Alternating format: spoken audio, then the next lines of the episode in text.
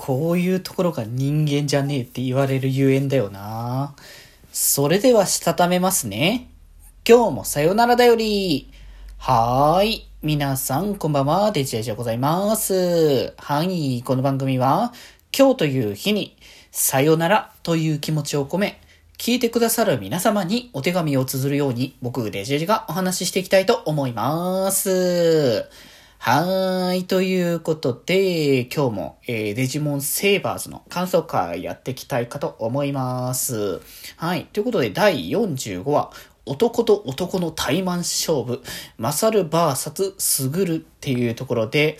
えーまあ、前回ね、えークレニアムを倒すことができて、じゃあ、続いては、イグドラシルだよね。ま、というか、マサルの父親、スグルだよねっていう話になって、みんなでね、あのー行ったところで、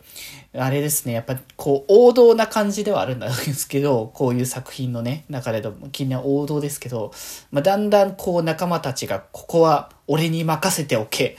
お前は先へ行け、みたいなね、あの流れ。これもなんか、ど定番の少年漫画って感じがすごくしていいんですけど、あのーね、ロイヤルナイツというか、そのイグドラシルの配下のなんかクリスタルみたいなのに、が現れて、こいつらを抑えとかなきゃいけないから、トーマがいなくなり、えー、吉野と幾人がいなくなりという、まあその流れね。まあなんか定番ではあるけれどもね、この展開はいい熱い流れって感じではありますけどね。まあそしてそんな同じ時を同じくして、人間界でまたね、デジモンが現れたところ思ったら、ね、倒したはずのクレニアも倒したって言っても一応立て壊しただけだから倒したと言えるのかどうかちょっとわかんなかったんですけど、まあそっちにいて、あれ？これは大丈夫なのか？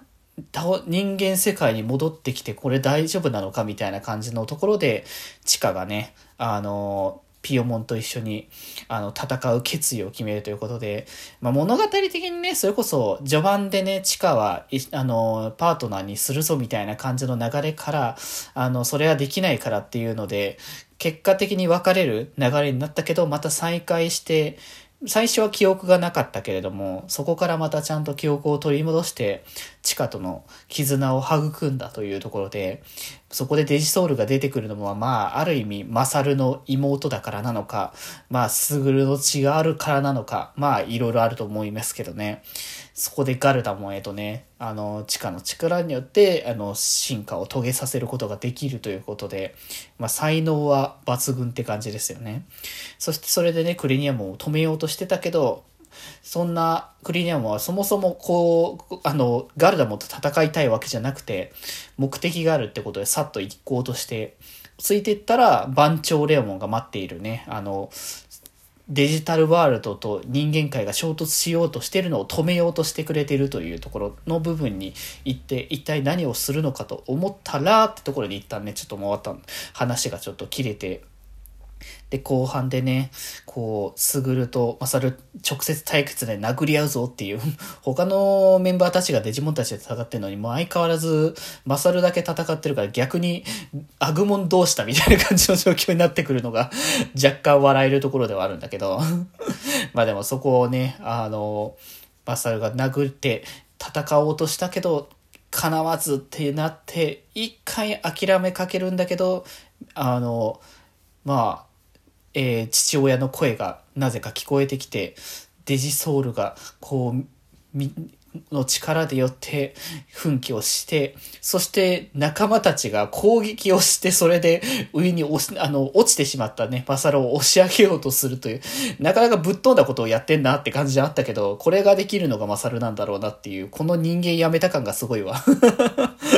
相変わらずね。そしてそのみんなの力をこう蓄えて、それでぶっ放した拳によって、えー、すぐるかっこイグドラシルを殴るっていう流れで、一旦今回の話は終わりということで、まあ、クレニアモンがね、あの、番長レオモン、そう、番長レオモンが急にやってきて、クレニアモンの代わりに、あ、違う違う、番長レオモンの代わりにクレニアモンが、あの、人間界を衝突を止めてくれたっていう、またこれはこれでちょっとした熱い展開がね、あの、見えるところではあったんですけど、そんな中で、まあ、いくらやってもね、父親は元に戻らないっていうところで、急にね、出てきた言葉、番長レオモの言葉、お前の父、大門卓はこの私だというところで締めてね。まあ、あの、まあ、もうね、知ってはいたんですけどね。ずいぶん前から。っていうか僕は、まあ普通にね、アニメを見てたからそこは知ってたんですけど、ここに来て衝撃の事実が発覚するっていう流れで、次回はそんなね、あの、なぜ、なぜ番長レオモンが、あの、ち、あの、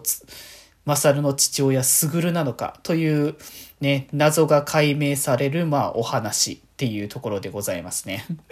いや、もう最終回に向けていろいろとね、こう謎も伏線とかいろいろとこう分かってきたっていうね、そんな流れでございますね。さあ、ということで、その続きのね、えー、第、えー、っと、47、6, 6話か。6話はな、明日確か、明日っていうか今日もね、あの、日付またいてるからですけど、一応明日配信されると思うので、まあ、それをね、また、見てから語っていこうかなと思っております。ということで、今日はこんなところで、それではまた明日バイバーイ